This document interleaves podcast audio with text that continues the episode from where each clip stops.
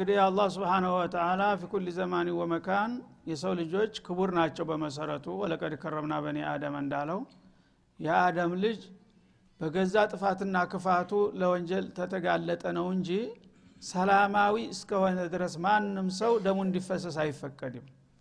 የተለያየ የፈለገውን እምነት እንኳ ቢከተል ማለት ነው። ላኢክራሃ ፊዲን እንዳለው ሰው ግድን ያልኩህን ታላደረክ ብሎ አንድ ሰው ሌላውን ሀሳብ ሊጭንበት አይገባም። ግን በሌሎቹ መብት ላይ አልፎ ሰላም የሚነሳና ችግር የሚፈጥር ከሆነ የብዙሃኖቹ ተሚቸገሩ ግለሰቡ መቀጣት አለበት የሚለውን ይመርጣል ማለት ነው።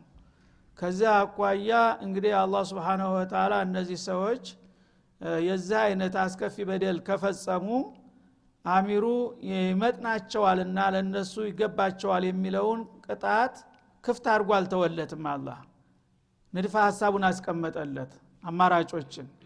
አንደኛ ዩሐሪቡን አላህ ወረሱለሁ ይላል። መልከት እዚህ ላይ ደግሞ ተነቡ ልንሆን ይገባል። አሁን የተነሳውም ጥያቄ ይህን የሚያመለክት ነው። መጀመሪያ አላህ ሰላማዊ ንጹሐን ሰዎችን ማመስና ማስቸገር አላህንና ረሱልን እንደ መዋጋት ይቆጠራል ብሎ ነው የወሰደው። ግን ዩሐሪቡን አላህ ወረሱለሁ አላህና ረሱሉ የራሳቸው የሆነ እስላማዊ ህግና ደንብ አስቀምጠዋል ማለት ነው። የሰው ልጅ ክቡር ነው እና እሱን የሚያስገድለው ወንጀል እስካልሰራ ድረስ ማንም ሰው በእሱ ላይ እጁ ሊሰነዝር አይገባም የሚለውን ጌታ ህግ ጥሶ ነው በሰዎች ላይ ጉዳት የሚያደርሰው ማለት ነው ስለዚህ የመጀመሪያው ሙስተህደፍ ማን ነው አላህና ረሱል ናቸው። የኔ ህግ ነውና የተጣሰው ይህንን ህግ የሚጥሰው እኔ በቀላል አላየውም በማለት መንቀተል ናስ በሚለው ላይ አይደለም ያያያዘው ማለት ነው። ስለዚህ ሒራባ ይሉታል። ሒራበቱላህ ወረሱልህ። አላህና ረሱል ጋር ጦርነት መክፈት ማለት ነው። ሰላማዊ ሰዎች ላይ ፍጅት ማንጣት ማለት ነው ስለዚህ ይሄ ከሆነ እነዛ ሰዎች ሰላማዊ የሆኑ ሰዎች በትክክል እንግዲህ ማንንም ያልበደሉ እስከሆኑ ድረስ ፊሪአየትላህ በአላህ ጥበቃ ስር ናቸው። የእነሱም ክብር እንዲከበርላቸው አላህ ህግ ደንግጎ አስቀምጧል። ያንን ህግ ጥሼ በእነዚህ ንጹሐን ላይ ጉዳት አደርሳለሁኝ ያለ ሰው ለጊዜው እንኳን ሰዎቹ ላይ ቢሆን ያነጣጠረው በእጅ አዙር ግን እኔ ጋርና ረሱል ጋር እንደተዋጋ ቆጥረዋለሁ ይላል አላ ስብን ወተላ ይሄ ከሆነ እንግዲህ የሰዎች ማንም ግለሰብ ተነስቶ ለራሱ ጥቅም ብቻ የተለያዩ ሰንካላ ምክንያቶችን እየፈጠረ ሰዎችን መጨፍጨፍ የማይገባው መሆኑን ያመለክታል። ለምን? ለራሱ ጨፍጫፊ ከሆነ ለራሱ ግፈኛ ለራሱ በደለኛ ከሆነ ህዝብን የሚያምስ ከሆነ ዩሐሪቡን አላህ ረሱለሁ የሚለው ውስጥ አይገባም። እሱም ሌላ ወንጀለኛ ነውና ማለት ነው። ያኛው ሰው ፍጹም ሰላማዊ መሆን አለበት ግን በአሁኑ ጊዜ ብዙ ሰዎች የሚጠቀሙት ለራሳቸው ሙጅሪም ሆነው የሰይጣንን ስርዓት እያራመዱ ድሃን እየጨፈጨፉ እነሱን የሚቃወም ሲመጣ እንደገና አክራሪ አሸባሪ ይልሃል ማለት ነው። ያ ሌላ ጉዳይ ነው። እኔ የምሰራው ቅዱስ ነው እናንተ የምሰሩት እርኩስ ነው እንደማለት ነው የሚሆነው። እሱ ሰላማዊ ከሆነ የንጹሐንን የድሆችን መብት የሚያከብር ከሆነ ያነ አላህ ዩሐሪቡን አላህ አለ። የሰውዬ ሰላማዊ እስከሆነ ድረስ እኔን ነው የተዋጉት የኔን ህግ ነው የጣሱትና ያነ እንዲህ አይነት መቀጫ ልትቀጧቸው ፈቅጀላቸዋለሁ ነው የሚለው። በአሁኑ ጊዜ ግን ማነኛው ወገን ነው ስታየው? እሱ ራሱ በሺህ በሚሊዮን የሚቆጠሩትን እየፈጀ ነው ያለው። ሌሎቹ ግን ስለተቃወሙት ብቻ ተዋት ጨፍጭፈን ባክህ ስላሉት ብቻ የራሱ ስም ሰጥቷቸው እንደፈለገ ይጨፈጭፋቸዋል። ይሄ እንትን የለም። አላህ የሁሉም ጌታ ነው አንዱ ጉልበት አለኝ አፍ አለኝ ብሎ ራሱን ቅዱስ ቢያደርግ አላህ ያውቃል ምስጢሩን ማለት ነው። ስለዚህ ሁሉም በትክክል የአላህን ህግ የሚያከብር መሆን አለበት። ካልሆነ ግን እኔ ያው ጉልበት አለኝና እንደፈለግኩ ልጨፍጭፋችሁ እንደ ከብት ልንዳችሁ የሚለው እዚህ ውስጥ ሊገባ አይችልም ማለት ነው። ከቻለ የዚህ አይነቱን ሊታገለው መብት ይሰጠዋል። ለምን? ሀዲሶች መጥተዋል። so من قتل دون ماله فهو شهيد من قتل دون أهله فهو شهيد من قتل دون عرضه فهو شهيد የሚሉ so የሆኑ ሀዲሶች መጥተዋል ማለት ነው። ሰው ልጆች በሰብአዊ መብታቸው ሊታገሉ ይፈቀድላቸዋል ማን ይከለክላቸዋል? እና አንተ ሁልጊዜ የፈለገ ሰው መጥቶ ሲጨፈጭፍ አንገትክን ደፍተ ዝም የምትል ከሆነ የመኖር እድል የለህም። መከላከል መብትህ ነው ማለት ነው። ግን ሰዎች ሰላማዊ እስከሆኑ ድረስ ወይም ደግሞ ስርአቱ በትክክል የሁሉንም መብት የሚያከብር እስከሆነ ድረስ እኔ ስልጣን ካልያዝኩ ብለህ ብትነሳ ያ ሌላ ጉዳይ ነው። ለግል ጉዳይ ስለሚሆን እዚህ ውስጥ ልትገባ ትችላለህ ማለት ነው። አንተ ግን ከላይ ላይ ዲፋ መብትህን ለማስከበር በምታረገው ነገር ሌሎች እንኳ የተለያየ ስም ቢሰጡህና ቢጨፈጭፉህ አላህ ሁኔታውን ስለሚያቅ ያኔ የተለየ እንደሚሆን ነው ማለት ነው። እና ወየስዓውነ ፊልአርዲ ፈሳዳ እያለ ነው። በመሬት ላይ ጥፋትን ለማሰራጨት የሚጣደፉና የሚሯሯጡ እያለ ነው እና እነዚህ ጥፋት ለማሰራጨት የሚሯሯጡ ሌሎች ናቸው። ተመብት ላይ የሚከራከሩት ደግሞ ሌሎች ናቸው ማለት ነው። እኔ የመኖር መብት አለኝ። እኔ እኮ በዚህ ምድር ላይ የፈጠረ ጌታ እንዲኖር ነው እንዳንተ። ለምን አልኖርም? የሚል ሰው ወንጀለኛ አይደለም። መብቱን ነው እየጠየቀ ያለው ማለት ነው። ሌላው ግን ሌሎቹ ድሆቹ የሰበሰቡትን ሁሉ እኔ መዝረፍ አለብኝ። እኔ በግድ ያለ ፍቃዳቸው ባለስልጣን ሁኜ እነሱ መጨፍጨፍ አለብኝ የሚል ከሆነ እሱ ራሱ ወንጀለኛ ነው ያ ከሆነ በእኔ ላይ አመፀ ሁሉ ويسعون في الأرض ተብሏልና يقتلوا የሚለውን تنفيذ አረጋለሁ ቢል አንተ መጀመሪያ ማነህ ተብሎ ሊጠየቅ ይገባል ማለት ነው። እና أو ينفوا من الأرض የሚለው ላይ ሁለት አይነት ትርጉም አለ። አንደኛ ታገር ይባረራል ማለት እንዲህ አይነቱ ወንጀለኛ በሀገር ውስጥ እስካለ ድረስ አያርፍም ቢመከርም ምንም ቢል አያስችለውምና ነገ ሰላም አይሰጠንም ታለ ወይም ደግሞ ከተገደለ ባለ ወገን ሊሆን ይችላል። እና የእሱ ወገኖች ደግሞ እንደገና የጎሳ ጦርነት አንስተው የበለጠ ችግር ሊያመጡ ይችላሉ። እንደዛ ከሆነ ደግሞ እንደ አስፈላጊነቱ ታገር ልታባረረው ትችላለ ማለት ነው። ታንተ ግዛት ከሄደ ተዛ በኋላ እንዳይገባ ታደረግከው ችግሩን መቋቋም ችልሃል ማለት ነው። በእነዚህ አማራጮች እንደ አስፈላጊነቱ ቅጣቸው ነው የሚለው ሌላው ينفوا في الأرض ማለት እስራትን ነው ብሎ የተረጎሙ አሉ ማለት ነው። አንድ ሰው በእስር ቤት ያለ ሰው ያው እያለ እንደሌለ ነው። ነጻነቱ ተገፏል እንደፈለገ ሊሄድ አይችልም ከማንም ጋር አይገናኝም እያለ እንደተቀበረ ነው የሚቆጠረው ማለት ነው። ስለዚህ أو ينفوا من الأرض ለእስረኞችም ይሶድቃል ብለዋል ማለት ነው እና ዛሊከ ለሁም ኺዙን ፊ ዱኒያ የዚህ አይነት እንግዲህ ጥፋትና ክፋትን የሚያሰራጩ ሰዎች በዱንያ ላይ አሁን የተጠቀሱት የወንጀለኛ መቀጫዎች ተግባራዊ ይደረግባቸዋል። በዱንያ ላይ ሊዋረዱ ይገባቸዋል። ትቢተኞች ናቸውና ማለት ነው። ወለሁም ፊልአኺራ አዛቡን አዚም እንደገና ደግሞ ተውባ ካላደረጉ በዚሁ በእጅራማቸው ላይ እያሉ ከሞቱ በዛኛውም ዓለም ከባድ የሆነ ቅጣት ጃሃንም ይጠብቃቸዋል ሲል ያስጠነቅቃል ከዛም አያይዞ ተውባን ሁልጊዜ አላህ ይወዳልና ኢለ ለዚነ ታቡ አለ።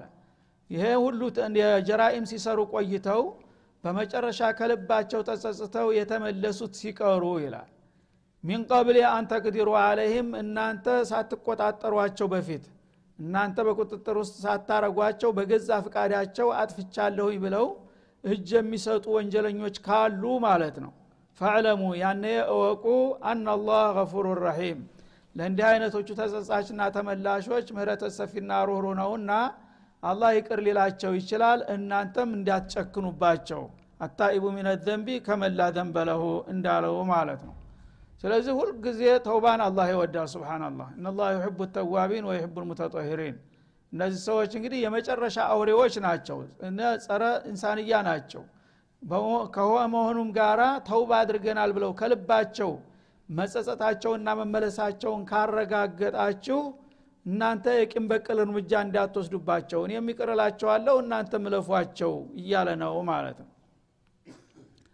እና ሚን ቀብል አንተ ግድሮ አለህ ማለት ሳይያዙ ወይም በውጊያ ሳይሸነፉ በፊት በገዛ ፈቃዳቸው እኔ ህገወጥ ስራ ስራ ከርም ያለሁኝ ካአሁን በኋላ ግን ያው ጥፋቴን አውቅ ያለሁኝና ተጸጽቻለሁኝ። የአስፈላጊውን እርምጃ ይወሰድብኝ ይሄው እጀ ብሎ ከሰጠ ከልቡ ያው መቶበቱን ያመለክታል ማለት ነው። ያነ እንዲህ ማቃረክልን ብላችሁ እንዳትዘለዝሉት። ተውባ ታደረገ ምን ትፈልጋላችሁ?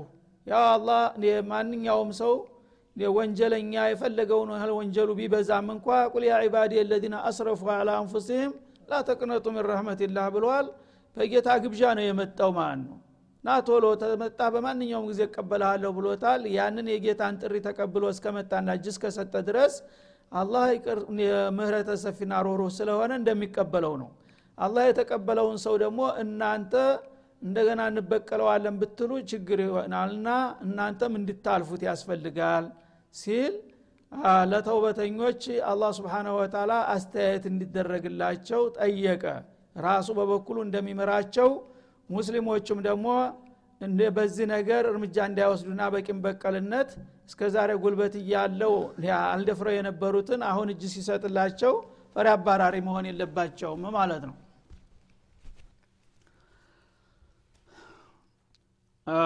እና እንግዲህ እስላም ለሁሉ ነገር ሚዛኑን ጠብቆ ነው። የሁሉንም መብት ጠብቆ የሁሉንም ጉዳት የግምት ውስጥ አስገብቶ ነው የሚደነግገው አላ ያዕለሙ መን ኸለቀ ወለጢፉ ልከቢር የሁሉንም ውስጥ ስሜቱን ያውቃልና ማለት ነው። የሰዎች ህግ ግን የፈለገው ያህል የተራቀቀ ዘመናዊ ቢባል ውሸት ነው። ምክንያቱም አርሎ ማምጣቱ አይቀርም። እሱ ለሚፈልገው ጥቅም ለሚጠላው ደግሞ ትንሽ ወንጀል የሰራ እንደሆነ በብዙ ጥፍ የተጨማመረው እንትን ነው ቅጣት ነው የሚደረግበት። አላህ ግን ስብሓናሁ ወተላ የሁሉም ጌታ ስለሆነ ወንጀለኞችንም ሲቀጣ በወንጀላቸው መጠን ነው። የሚቀጣው እንጂ በቂም በቀልነት የማይገባውን ነገር አይጭንባቸውም ማለት እና አላህ ስብሓናሁ ወተላ በዚህ መልክ እንግዲህ ወንጀለኛ ወንጀል በሚሰራና ሰላም በሚያደፈርስ ዜጎችን በሚያምስበት ጊዜ አስፈላጊና ተመጣጣኝ የሆኑ ቅጣቶች እንዲወሰድ ፈቅዷል ማለት ነው። ከዛ ውጭ ግን አንተ ስልጣንህን ተጠቅመህ የማይገባውን ነገር ብትጨምርበት ተጠያቂ ትሆናለህ ማለት ነው።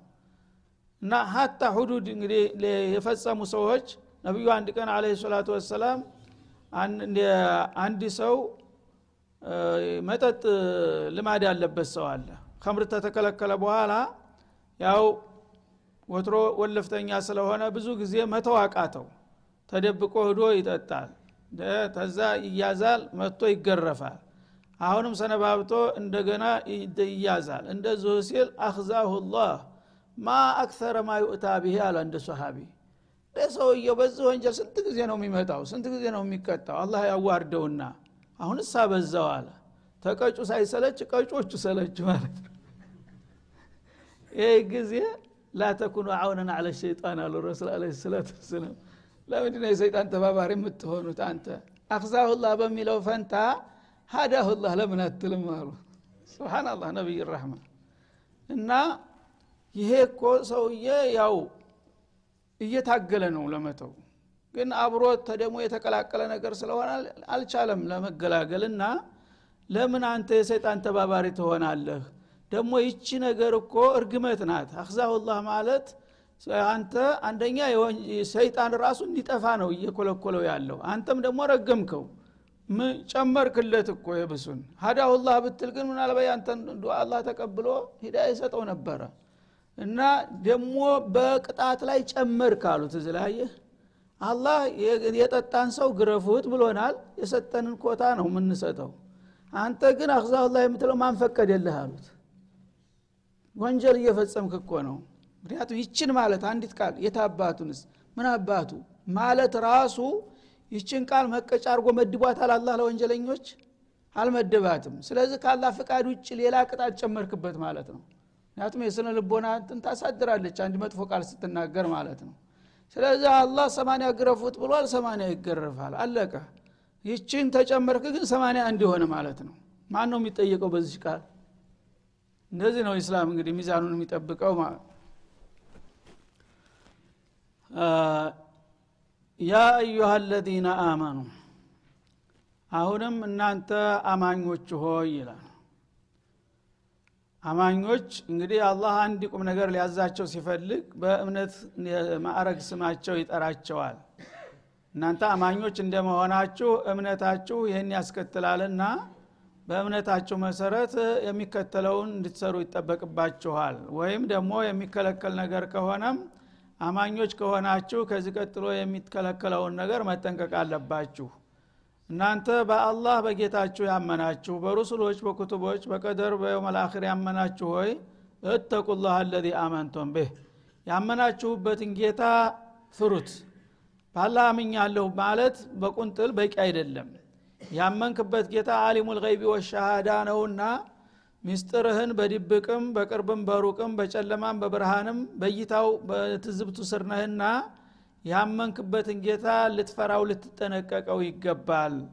ዝም ብለ ባህላዊ እምነት ይዘህ መጓዝ የለብህም። ባላህ አምኛለሁ ማለት ሁለንተናዬ በአላህ ቁጥጥር ስር ነው።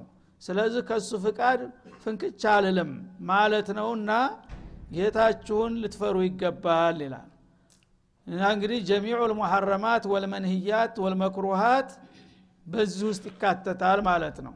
አንተ በጌታ አምኛለሁ ታል ጌታ የማይወደውና የማይፈቅደውን ነገር ሁሉ በሙሉ መራቅ መጠንቀቅ አለብህ። በሙእሚን ነኝ እያልክ ግን የተለያዩ ጀራኢም ውስጥ የምትዘፈቅ ከሆንክ በምላስህ አማኝ በልብህ አመፀኛ ነህ ማለት ነው። እና አላህን ፍሩ። ወብተጉ ኢለህ ልወሲላ ወደ እሱ ደግሞ ለመቃረብ የሚበጃችሁንና የሚጠቅማችሁን ነገር ሁሉ ፈልጉ ጣሩ ይላል ማለት ነው። ማለት جميع الطاعات والعبادات ማንኛውንም የዒባዳና የጧዓ አይነት ሁሉ በትጋትና በንቃት ስሩ በየጊዜው ረሲዳችሁን ከፍ አድርጉት ማለት ነው። አምኛለሁ من قال لا إله إلا الله دخل الجنة እያልክ በቁንጽል ራስክን እንዲያታታልል ኢማንህን በየጊዜው መኮትኮት ማሳደግ መንከባከብ አለብህ። እና ያን ባረግክ ቁጥር ወደ ጌታ ትቃረባለህ ማለት ነው። በፐርሰንት እያደግክ ትሄዳለህ። ሶላትክን መጀመሪያ ፈራኢዶችን ጠንቅቀህ በወቅቱ አክብረህ ትሰግዳለህ። ጾምህን ትጾማለህ ዘካትህን ትከፍላለህ ሀጅህን ታደርጋለህ ቢረልዋሊደይን ታረጋለህ። በአንጻሩ ደግሞ መሐረማቶችን ተሽርክ ተኩፍር ጀምረህ ማዓሲ ከባኢር ሰጋኢርን ትርቃለህ ያኔ እነዚህ ሁሉ የምታረጋቸው እንቅስቃሴዎችና የምፈጽማቸው ተግባራቶች ምንድ ነው የሚሆኑት? ረሲዱ እያደገ ወደ ጌታ እየቀረብክ ትሄዳለህ ማለት ነው። እና ወብተጉ ኢለህ ልወሲላ ማለት አልቁርበ ሚንላህ ቢተክቲር ልዕባዳት ወጣዓት ዒባዳዎችን በማብዛትና ተወንጀሎች በመራቅ ወደ ጌታ መቃረባችሁን ቀጥሉበት ሰነፍ አትሁኑ ማለት ነው። ዝም ብለህ አንድ ነጥብ ላይ ቁጭ ብለህ እኔ የጀነት ነኝ እያልክ መዘናጋት የለብህም በምታደርገው እንቅስቃሴና በጥረት ልክ ነው ወደ ጌታ የምትቃረበውና ወደ ጌታ መቃረቢያ የሆነን ነገር ፈልጉ ሁልጊዜ አከማችሁ ማለቱ ነው። ስለዚህ ወሲላ የሚለው ቃል ጀሚዑ ልዕባዳት ወጣዓት ተብሎ ነው የሚፈሰረው። በዚህ መልክ ነው ሰለፎቹ ያስቀመጡት ማለት ነው። እና አንዳንድ ሙኸርፎች ወሲላውን ለተወሱል ሁጅ አድርገው ይፈስሩታል ይህን አያት ቢልዓክስ ማለት ነው። ወደ አላህ የሚያቃርባችሁን ነገር ፈልጉ ይላል እነሱ ግን ወደ አላህ ጋር የሚያራርቅ ነገር አድርገው ይፈስሩታል ማለት ነው። እና ባለፈው ከሁለት ሳምንት በፊት ይመስለኛል አንድ የሺዓ ቀናት ድንገት ተከፈተና ሳየው ተፍሲር ያቀራል ሰውየው። ይቺ አያት መጣች። ወብተጉ ኢለይህ ልወሲላ ሲል ተወሰሉ ቢልሑሰይን ወአሊህ ጣሂሪን አለ ላኢላሃ ኢላላህ እና ልላህ ወና ራጅዑን ጭራሽ የእኛውን ዒባዳ ጧዓ የሚባለውን ጭራሽ አላነሳም። ቀጥታ እነ ሁሰይንን አለልበይትን በቃ ሴቶችን ወንዶችንም እየዘረዘረ በእነሱ መጀን በሉ እነሱ እርድን በሉ። ሽርክ ውስጥ ሰውን በቃ እንደዚህ አላሁን ሙስተዓን። እና ወሲላ ከሉጋ አኳያ ራሱ ቋንቋው ምን ማለት ነው? እሺ ወሲላ ማለት ማ የተወሰሉ ኢለል መቅሱድ ወደምትፈልግበት አላማ የሚያደርስህን መሰላል ተጠቀም ማለት ነው። ወደ ጌታ የሚያደርስ መሰላል ምንድን ነው ጠዋ ነው ዒባደ ነው እና የሌላ ሰው የፈለገውን ያህል ነቢይሁን ወልይሁን ሌላ ሰው በሰራው አንተ እንዴት ትጠቀማለሁ ትላለህ? ሰው በዱንያ ላይ ራሱ በሌላ ንብረት ይመካል? አሁን ወጣ ስንል ስፍር ቁጥር የሌለው ኢማራ እናያለን በዙሪያችን።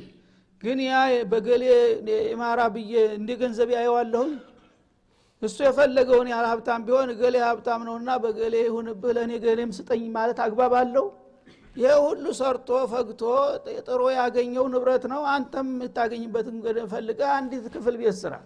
ያችናት ቤት ያንተ የድካም ውጤት ማለት ነው። ግን የነገሌም ቤት የሚያህል ስጠኝ ወይም ደግሞ ያንተ ቤት የሚያህል አላህ እንዲሰጠኝ አርግልኝ ብትለው ይገኛል ይሄ ቤት? እና ወብተቁ ኢለህል ወሲላ ማለት አልቁርበ ምን ወደ አላህ የሚያቃርባችሁን ዒባዳ ጣሩ ጨማምሩበት።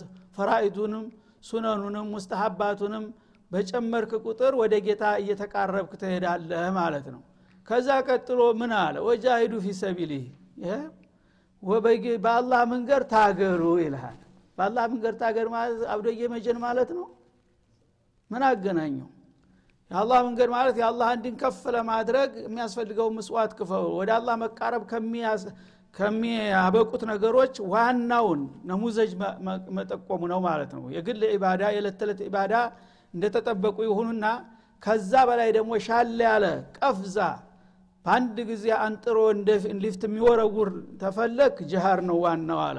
አላ ወደ አላህ የሚያቀርበው። ለዚህ ፊሰቢልላህ የታገለ ሰው በቀላሉ ወደ አሁኑ ደሙ ጠብ ስትል በላው ላይ ያለው እድሜ ልኩን የሰራ ወንጀል ሁሉ በሙሉ ይረግፋል። በቀጥታ ለጀነት ይሆናል ያሉት ረሱል አለ ሰላም አዕظም ልቁሩባት ትልቅ ቁርባን ከመሆኑ የተነሳ ነው። አላህም ይችን ጠቆመ ወጃሂዱ ፊ ሰቢልላህ በአላህ መንገድ ታገሉ። በአላህ መንገድ ስታገል አንድ ሰው ጉልበቱን ጊዜውን ህይወቱን ነው የሚሰዋው። ሁሉን ነገር ያለውን ነገር። ስለዚህ ሁሉን ነገር ለአላህ ብሎ ምስዋት ከከፈለ ምን ቀረው ይሄ ሰውዬ? ሊያስቀረው ነገር የለም። ሁሉን ነገር ለአላህ ሲሰጥ አላህ ደግሞ በአጠፋው አቅርበል ሙቀረቢን ያደርገዋል። የመጨረሻ ማለት ነው ለዚህ ነው ኢነላህ እሽተራ ምን አልሙሚኒነ አንፉሰሁም ወአምዋለሁም ቢአነ ለሁም ልጀና አለ። ተይሁዳ ምን ቀራቸው? ያለውን ሁሉ ለእኔ እስከሰጡ ድረስ እኔ ደግሞ ጀለትን ለነሱ ፈርምላቸዋለሁ ይላልና ቁርብ ማለት ይሄ ነው።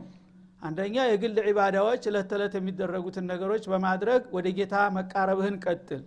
ከዛ የበለጠ ደግሞ ጥጉ ድረስ መሄድ አለብኝ ታልክ የበለጠ የአላህ ወዳጅ መሆን አለብኝ ታልክ ለአላህ የምትወዳትን ነፍስህን ሰዋ ጃሂዱ ፊሰቢሊህ ያ ነው። ለዓለኩም ትፍሊሑን። ይህን ካደረጋችሁ ይሳካላችኋል ይቀናችኋል። በዱንያም የጀግኖች አለቃ ሁነህ ዝናህ ለትውልድ አስተማሪ ይሆናል። በአኸራም ደግሞ ጀነተ ነዒም ፊርደውስ ይሆናል አገርህ ማለት ነው። ይህ ነው ወብተቁ ኢለህ ወሲላ ማለት እንጂ በገሌ ጀን በገሌ ደረጃ በገሌ በረካ የሚባለው ጠሪቀ ሽርክ ነው ማለት ነው ለምን? ይህም በግልጽ ተቀባይነት እንደሌለው የሚያረጋግጡ አያቶች አሉን። ቲልከ ኡመቱን ቀድ ኸለት ለሃ ማከሰበት ወለኩም ማከሰብቱም ይልሃል። በኒ እስራኤሎችን የነ እብራሂም ዘርነን የነ ኢስሐቅ የነ ያዕቆብ የነ እስማኤል ዘርነን እያሉ ሲደነፉ ቲልከ ኡመቱን ቀድ ኸለት ለሃ ማከሰበት ወለኩም ማከሰብቱም እና እነዚህ እናንተ የምትደነፉባቸውና የምታወድሷቸው ሰዎች እርግጥ ነው የኔ ወዳጆች ናቸው። ግን እነሱ የሰሩትን ሰርተው ለራሳቸው አምርተው ሄዱ እናንተ ደግሞ በተራችሁ በስራችሁ ነው የምትጠቀሙትም የምትጠየቁትም እንጂ የእነሱ ስራ ለእናንተ አይሆን የእናንተ ለእነሱ አይሆንም አለ አላ ስብን ተላ በእነ እብራሂም ደረጃ እንኳን ያለውን ማለት ነው።